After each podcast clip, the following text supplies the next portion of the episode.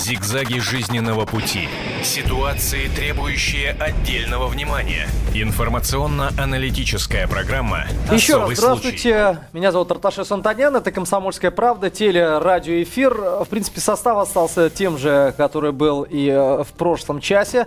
Александр Милку здесь, в нашей студии, редактор отдела образования. Здравствуйте еще раз, Александр. Здравствуйте. И наша уважаемая гостья Ирина Всеволодовна Абанкина, директор Института развития образования Высшей школы экономики. Здравствуйте. Добрый день. Ну и прежде чем мы перейдем к обсуждению нашей темы, все внимание на экран, телезрители, радиослушатели, сделайте погромче.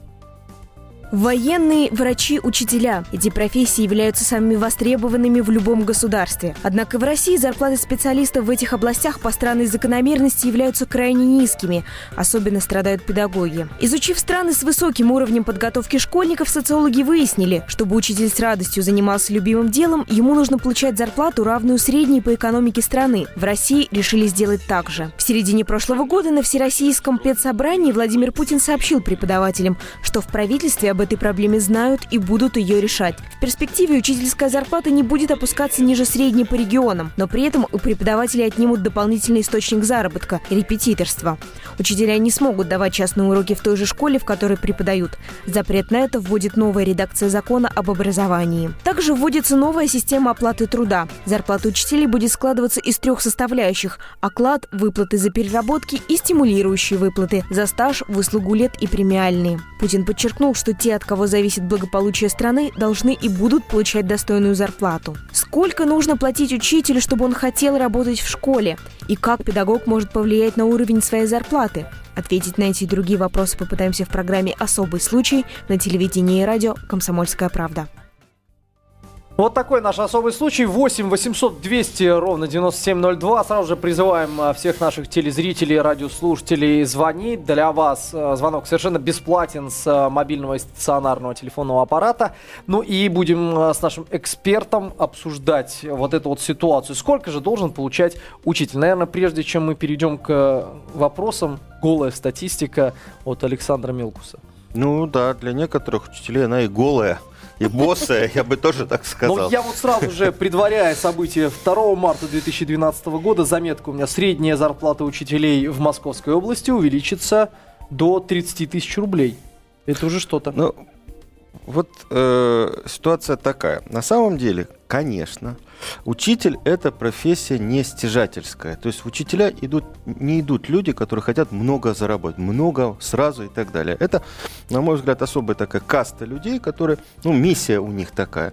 Но при этом, э, естественно, эти люди не хотят себя чувствовать ниже социального какого-то плинтуса, и э, считать деньги для того, чтобы купить новую кофточку или там э, туфли, потому что все-таки в классе надо и выглядеть хорошо, и за пределами класса тоже. А, Да, действительно, за последние 10 лет произошли очень серьезные сдвиги в финансировании труда учителя. По крайней мере, те дикие зарплаты, задержки по выплатам зарплат, которые были в начале 2000-х годов, когда учителям просто не платили их копеечные э, зарплаты еще и по 3, по 4, по 5 месяцев, они ушли. И э, новая инициатива или там требование правительства о том, чтобы зарплаты учителей сравнялись в этом году к э, зарплатам средней по экономике региона, где они э, работают, это, ну, в общем-то, серьезный прорыв. Насколько я знаю, еще до сих пор около 30 или 40 регионов до, этого, до этой планки не добрались. Они собираются только к концу этого года э, туда добраться и выплачивать э, эти, эти, эти зарплаты. Но опять мы говорим о средних показателях. Вот я специально взял табличечку. Вот э, зарплата средняя начисленная заработная плата учителя за ноябрь 2011 года. Ноябрь. Ноябрь 2011 года. Я здесь не об абсолютных цифрах, я об относительных хочу сказать. Вот смотри, Москва, средняя зарплата, средняя зарплата 50 тысяч рублей. Учитель? Учитель. Средняя зарплата 50 тысяч рублей. Я Достаточно могу много- ошибаться, но это достаточно неплохая сумма. Это средняя. Есть э, немало в Москве учителей, которые получают и 90, и 80, и 100, и Я бы 110 учителя пошел, рублей. меня научат. А учись. Если найдете вакансию, то, конечно. Вот. а, То есть все а- вот эти вот все рассказы, что ой, Не-не, да подожди, сложно, никто не идет, это спокойно. большая. Спокойно. Мы Так. говорим про Москву, да? И, э, но при этом, но при этом, скажем, в Кабардино-Балкарии 13, в Ивановской области 15 тысяч. И в Ивановске это выше средней по экономике Ивановской А почему области. такая дифференциация? Вот, сразу же вам. Э, Чеченская Всеволодовна. 11. Александр, секундочку, вот мы о дифференциации А, заговорили. э, э, Да, конечно. Ну, во-первых, потому что были приняты решения, что она должна быть средней по экономике региона. Все-таки учителя относятся, э, скажем так, к- к локальным рынкам труда. Действительно, они живут в этом регионе, и возможности их э, мобильности связаны, как правило, с этим регионом. Поэтому ориентация была на среднюю по региону. Какие альтернативные? Можно на среднюю по России? Да, можно. Но одни в этом случае выиграют, другие проиграют. Москва проиграет вдвое. Мгм. Э, Точно так же, как и отдельные регионы, в которых, конечно, зарплаты в регионе выше, чем средняя по э, в целом России. Э, Поэтому у каждого решения есть свои минусы и свои плюсы. Решили, что сейчас будем выравнивать по средней по экономике региона. Есть ли перспектива перейти к другим? Я думаю, что да. Но надо найти такой баланс, чтобы регионы, у которых выше средней, не потеряли бы в этом случае. То есть они ориентировались бы все-таки на свою среднюю по региону, а те регионы, в которых все-таки и средняя очень низко, действительно могли бы постепенно дотягиваться до средней по России в целом. Я напоминаю вопрос нашим телезрителям и радиослушателям. Ответьте, пожалуйста, сколько должен получать учитель? И Дозвонитесь до нас. Может быть, будем даже спорить. Ну, кто знает. Вдруг Ну, зарплата в 50 тысяч средняя по я Москве, готов это поспорить. мало. Спорить можно, уже да, сейчас. сейчас посмотрим. а можно вот я все-таки уточню, был репортаж, значит, в отношении нового э, проекта закона об образовании, запретительные меры заниматься с учениками Так. своей школы.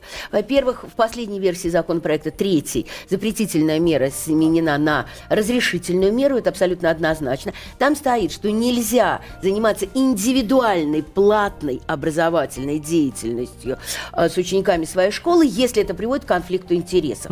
Но вообще-то можно.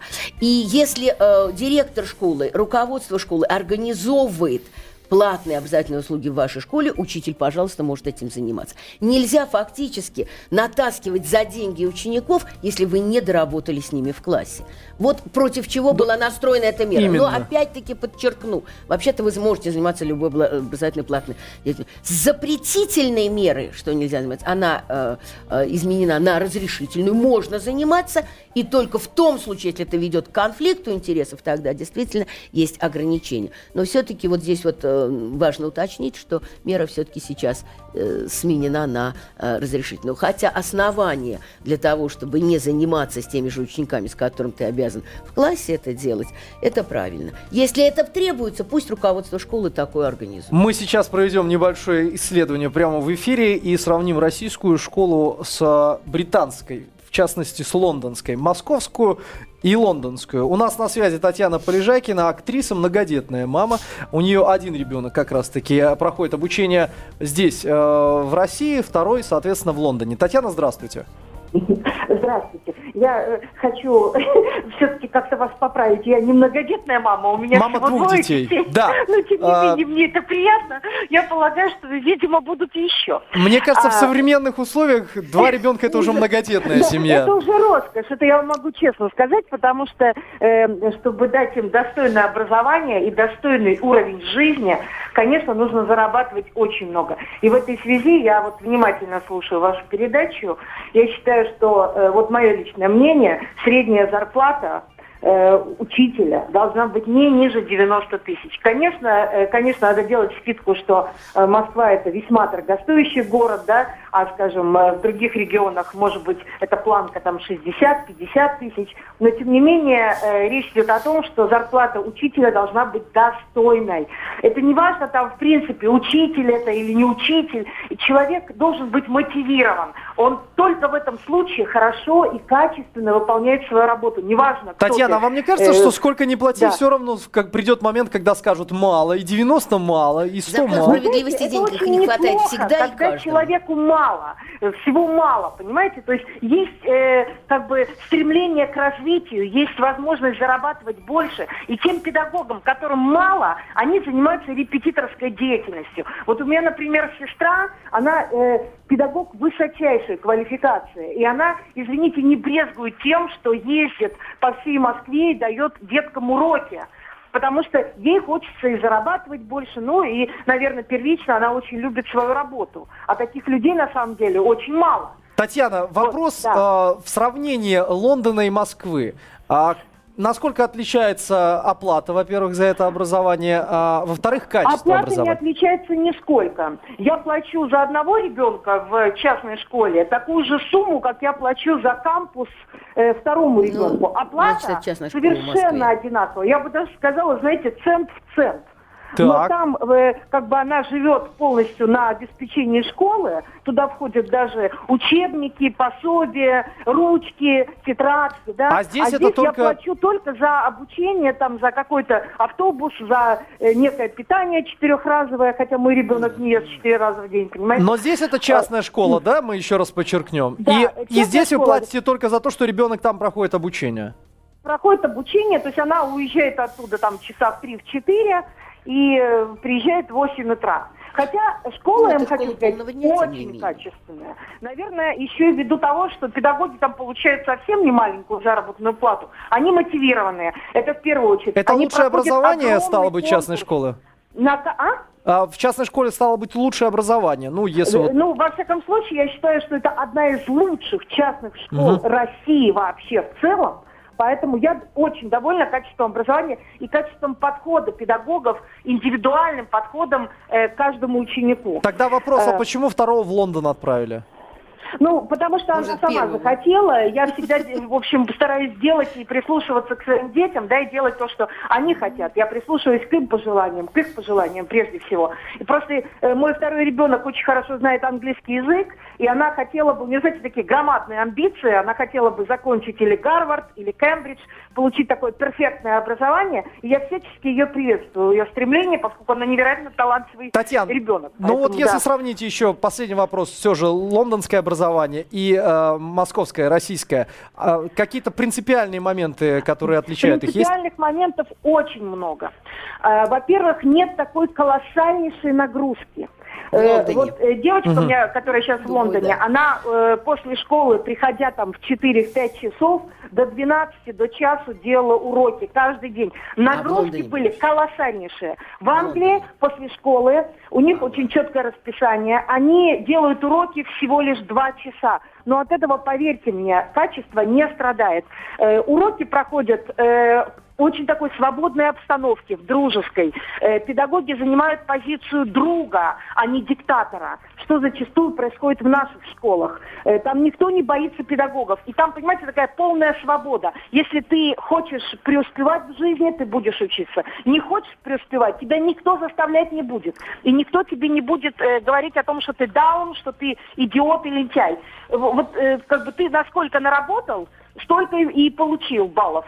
Понимаете, и там много очень отличий, и мне э, невероятно нравится школа в Англии, честно могу сказать. И несмотря на то, что там все-таки такой аскетичный образ жизни они ведут, они живут э, в, в деревне, там, э, закры- на закрытой Но тем не менее, территории. качество образования от этого не страдает. Наоборот, вы Нет, довольны. Нет, нисколечко, нисколечко. Спасибо считаю, большое за уделенное время. Татьяна Полежайкина была с нами на связи, актриса, мама двоих детей. Один в России, другой в Лондоне.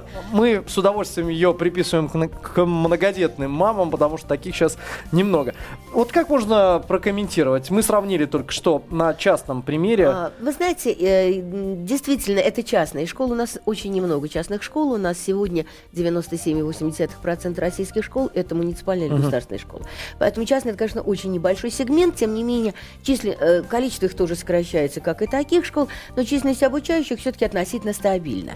Э, Действительно, наверное, подчеркнуто самое главное. Отношение учитель-ученик различается. Действительно, позиция, я бы не сказала диктатора, но ментора, по крайней мере, к сожалению, доминирует в наших школах. Сменить ее очень трудно. Мы очень надеемся, что с приходом как бы молодежи, с другим взаимоотношением э, как бы по возрасту, здесь многое может измениться. У нас действительно много очень серьезных, опытных и в этом смысле квалифицированных педагогов. Но по отношению к детям многие из них в позиции, ну уж извините, бабушек. Мгм. Просто по отношению к семилетнему ребенку, те педагоги, которые у нас работают, это разрыв в два поколения. Это многовато.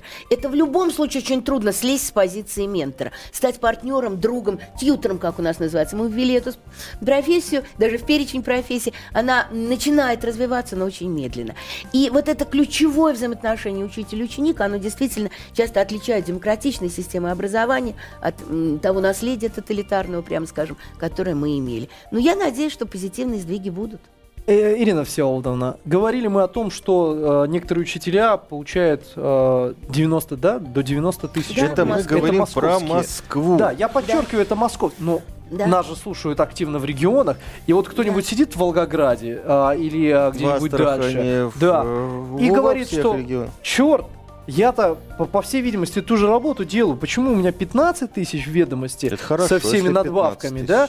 А кто-то там получает, ну пусть даже 50, это среднее 50. Стало быть, кто-то получает 30, а кто-то 90 и 100. Вот от чего вот эти 100, 90? А, Еще раз подчеркну, вот э, после всех обсуждений, то решение, которое принято, среднее по экономике региона. Регионы у нас действительно различаются. Различается и э, не только экономика, но и социальная сфера с точки зрения бюджетной обеспеченности. И эти различия, и правда, что э, глубокие. Возможность э, финансировать всех учителей одинаково, еще раз подчеркну, она есть. Но очень часто, в том числе и финансисты, которые с нами работали, надо сказать, что и я, и Высшая школа экономики еще в начале 2000-х мы стояли за федеральный норматив финансирования, соответственно, некоторые... Они говорили, вы хотите федеральный? Тогда вы поймите, это будет не по верхней точке, а по нижней. Чтобы всем обеспечить одинаковое, это одинаковое вот здесь. Потому что вот это уже не потянем. Поэтому тут, конечно, всегда есть вот эти вот нюансы. Ну, на самом деле, вот э, Арташес абсолютно правильно уловил, а вот на мой взгляд, э, здесь, э, конечно, работает абсолютно несправедливая система, потому что, э, насколько я помню, 70% э, предметов это предметы федерального компонента. И, Ну, сейчас уже компонентов нет, ну, в принципе. федеральная часть. Вот, то есть, в принципе, учитель, что в, на Камчатке, что в Нагрузка Москве, примерно одна. что это, вот, он ведет одну и ту же работу. Дети у нас такие же. Ну, не- нельзя же сказать, что дети дороже в Москве, чем в. Кургане или в Кирове, да, Э, или в э, Кисловодске. А получается, что учитель за одну и ту же работу, преподавая один и тот же предмет, таким же детям получает в 4 в 5 раз больше. Вот это абсолютно вот несправедливость. И результат Давайте вот этой системы... А, вы знаете, здесь мы в сейчас- «Комсомольской правде» и в аналогичной газете на Дальнем Востоке, в Урюпинске, как любят сравнивать этот город Волгоградской области с какими-нибудь другими, может быть, потому что у нас э, предыдущий министр образования был как раз родом из Урюпинска, или в Астраханской области, как вы говорите, они что, столько же получают, Нет, сколько и вы? подождите, подождите. А вы знаете, я, об сейчас хочу говорю. прервать э, Тоже, наши все кажется, споры. разное. А, отложим их буквально на пару минут, потому что мы должны сделать перерыв. Вопрос, который касается абсолютно каждого из нас. Мы учились, наши дети учатся, и каждый из нас заинтересован в качестве образования. Говорим об учителях. Звоните 8 800 200 ровно 9702 и оставайтесь с нами. Об этом нельзя не говорить. Особый случай.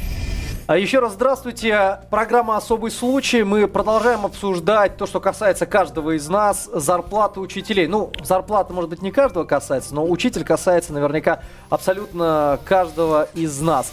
Собственно, вот за эфиром мы здесь общались, и выясняется, что на Руси-то жить хорошо учителям. Так. И мне очень интересно услышать мнение тех учителей, кто доволен, и, соответственно, кто совершенно не согласен с тем, о чем мы здесь говорим, какие цифры приводим. Средняя зарплата у нас выясняется около 13-15 тысяч уч- учителей в регионах. А В Москве эта средняя зарплата вообще зашкаливает 50 тысяч, а то и есть, которые получают 90 тысяч. Я даже по секрету скажу, мне тут э, привели зарплату директоров некоторых. Ну, друзья, депутаты столько не получают, как директора школ. Видимо, есть за что. Об этом говорим. 8 800 200 ровно 9702. Дозвонитесь со своим мнением. У нас э, сегодня в гостях Ирина Абанкина, директор Института развития образования Высшей школы экономики. Здравствуйте еще раз. Добрый Александр день Милкус, отдел образования, помогает задавать вопросы. Много спорит. Сейчас, я думаю, мы с этими спорами а, во второй половине часа и развернемся. Сразу же хочу задать вопрос, Ирина Всеволодовна, по поводу вакансий. Вот а, мы говорим о том, что зарплата, в принципе, неплохая, да? По вашей статистике. А вакансии есть? Я Да. опять, вот я не могу, вот сидеть не могу так сказать. Да. Нехорошая зарплата. Зарплата хорошая в Москве, более-менее в Питере, более-менее в Московской области, не у всех. Но я не уверен, что учителя в регионах поддержат это заявление.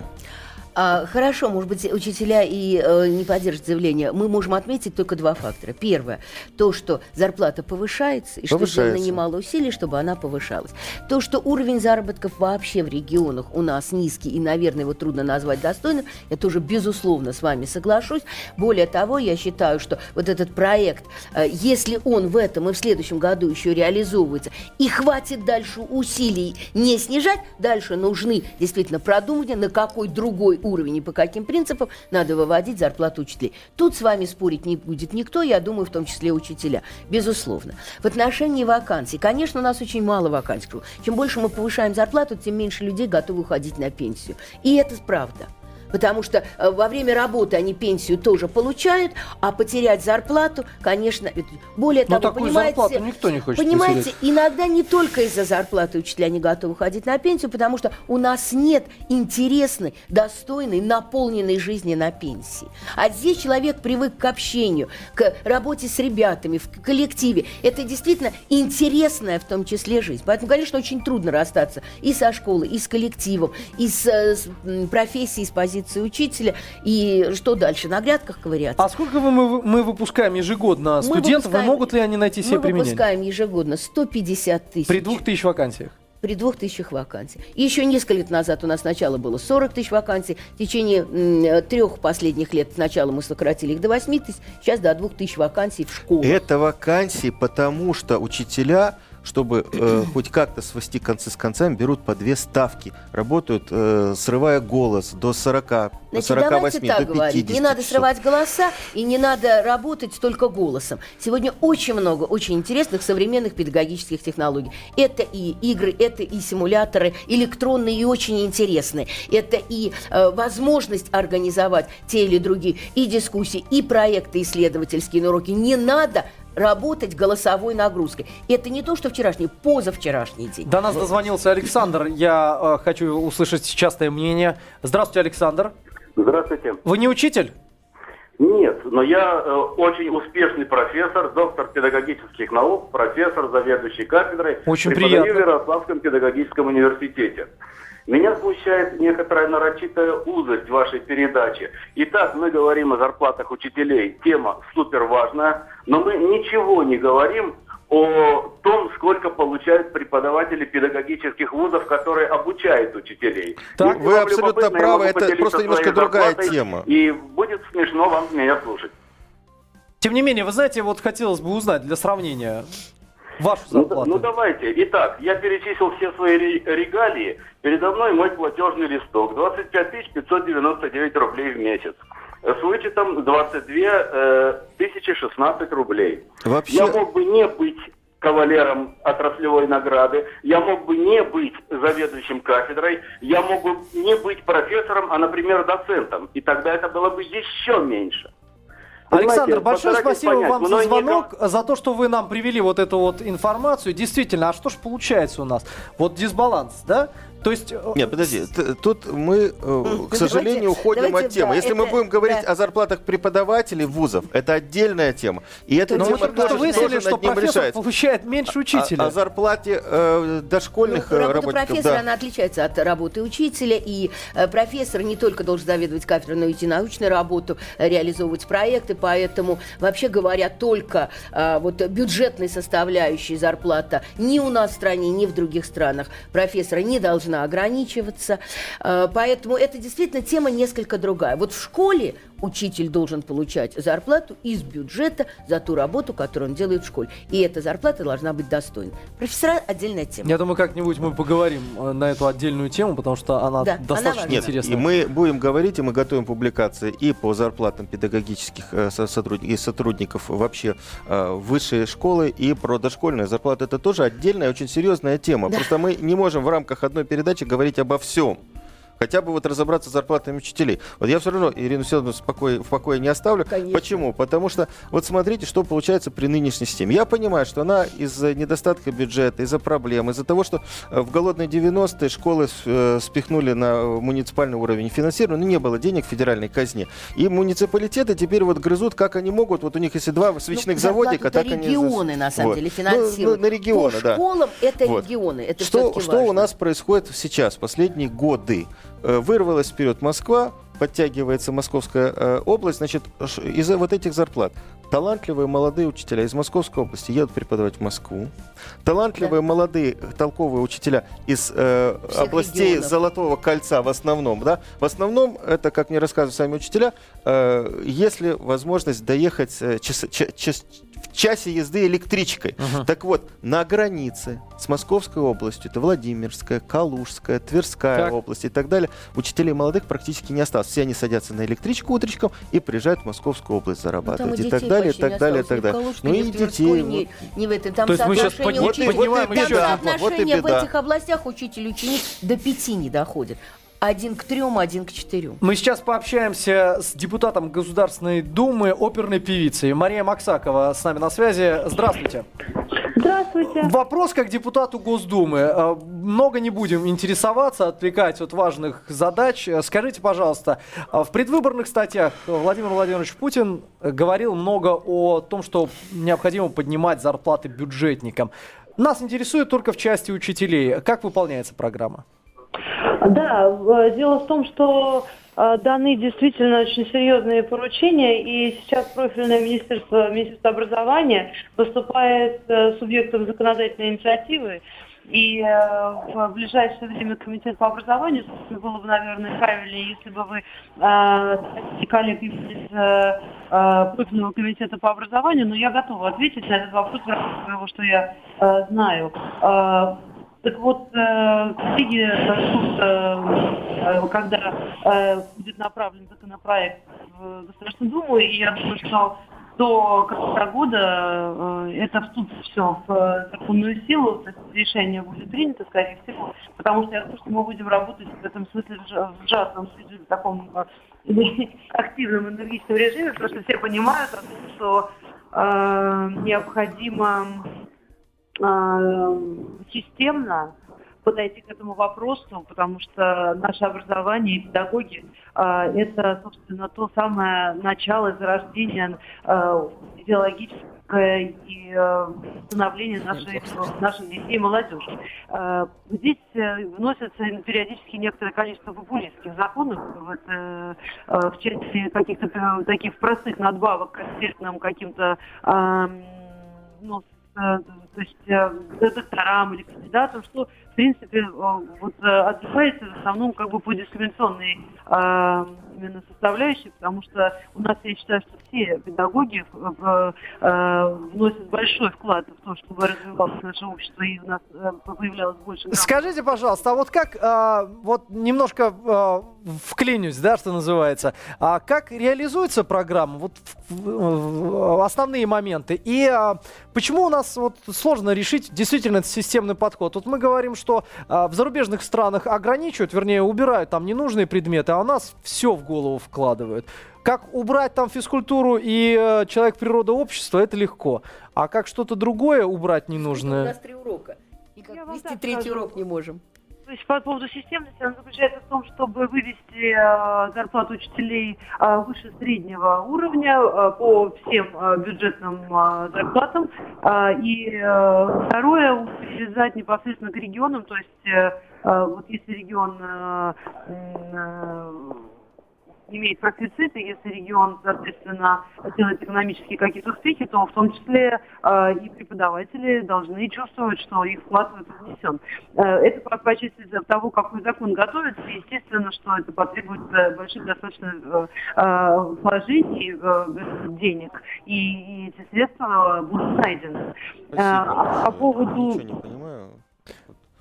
Плохо слышно очень, очень плохо Ну да, слышно. есть проблемы со связью, действительно. А, но тем не менее, какие-то ответы были, может быть, они так были даны достаточно расплывчато, но мы что-то услышали. Оперная певица, депутат Госдумы Мария Максакова была с нами на Может, связи. она бы еще нам спела тогда. Но а, давайте все же до песен пока я смотрю. Хотя некоторые учителя, почему бы и нет, могут петь. Но о некоторых мы говорим только применительно к столице и к северной столице немного. Я правильно понял? Вот мы сейчас заговорили о регионах.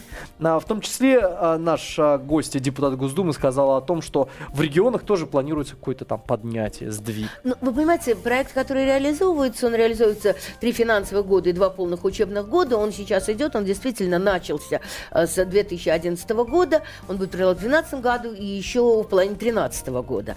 Э, С каждым регионом подписано соглашение.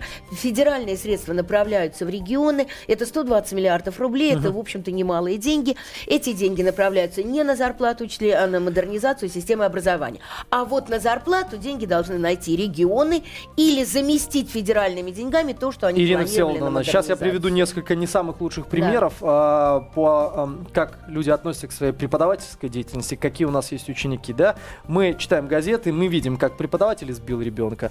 а, Ну, я бы не связывал, Подождите ну- секунду, я сейчас, я сейчас подведу итог, а, вот, а, да, и наоборот, дети там странно реагируют. О КПД будем говорить. Зарплата поднимается, с КПД что у нас творится? Это вопрос действительно очень сложный. Вот внутри зарплаты на это КПД настроена, собственно, стимулирующая часть. За то, что учитель ведет Подход изменится сам или нет? Я надеюсь, что он изменится. Смотрите, но он изменится только в том случае, если школа станет открытой, если в ней всерьез работают управляющие советы, если действительно мнение родителей будет услышано, если принципы распределения стимулирующей части будут связаны с результатами и качеством. Но не самих учителей, а достижений учащихся. Если вот за это учителя будут получать, за то, насколько ребята демонстрируют высокие результаты, вовлечены в олимпиады, в конкурсы, насколько действительно они внутри школы участвуют в какой-то внеурочной деятельности. Неважно, это реализация каких-то проектов, э, студий, э, занятий дополнительным образованием. Вот за то самое не только воспитание, обучение, но и развитие ребенка, безусловно, внутри зарплаты и есть эта стимулирующая часть, которая составляет примерно сегодня, если среднюю берем, примерно 20-22%. Поясняю. Да. Поясняю. Вот у нас есть Ирина Всеволодовна, идеалист. У нас Абсолютно, есть, э, да. значит, Э, да, значит, э, вот журналист. А, Дело в том, что действительно вводится новая система оплаты труда, но каждый регион имеет право ввести ее самостоятельно, каким-то по своему, того, по, своей системе. И Система регулируется локальным актом, положением об оплате труда внутри Вот. каждого образовательного И учреждения. далеко И не это во нормально. всех, вот мы связываемся с регионами, далеко не во всех именно вот так вот выстраиваются критерии выплаты э, учителям вот этой стимулирующей части. И вот это является основным, одним из основных конфликтов сегодня в учительской. К Является. сожалению, вот Да. это отдали на откуп регионам, где оно во многом, школам? во многом зарегулировано и директорам, и чиновникам, которые руководят и которые не хотят То есть, по выпускать большому счету- рычаги управления. Они привыкли, вот эти тети с большими такими прическами в э, району, они привыкли управлять школой. Мало того, э, в некоторых регионах на вот эту вот систему еще кровопийцы добавились. Они создали образовательные у- округа. Я думаю, мы к этой теме Ну, а, не то, что вернемся, мы продолжим ее обсуждать на странице газеты государственном «Комсомольская правда», на страницах нашего портала kp.ru. Вам большое спасибо за то, что нашли время до нас добраться. А, Ирина Абанкина, директор Института развития и образования Высшей школы экономики, была в нашей студии. Оставайтесь с нами. Зигзаги жизненного пути. Ситуации, требующие отдельного внимания. Информационно-аналитическая программа «Особый случай».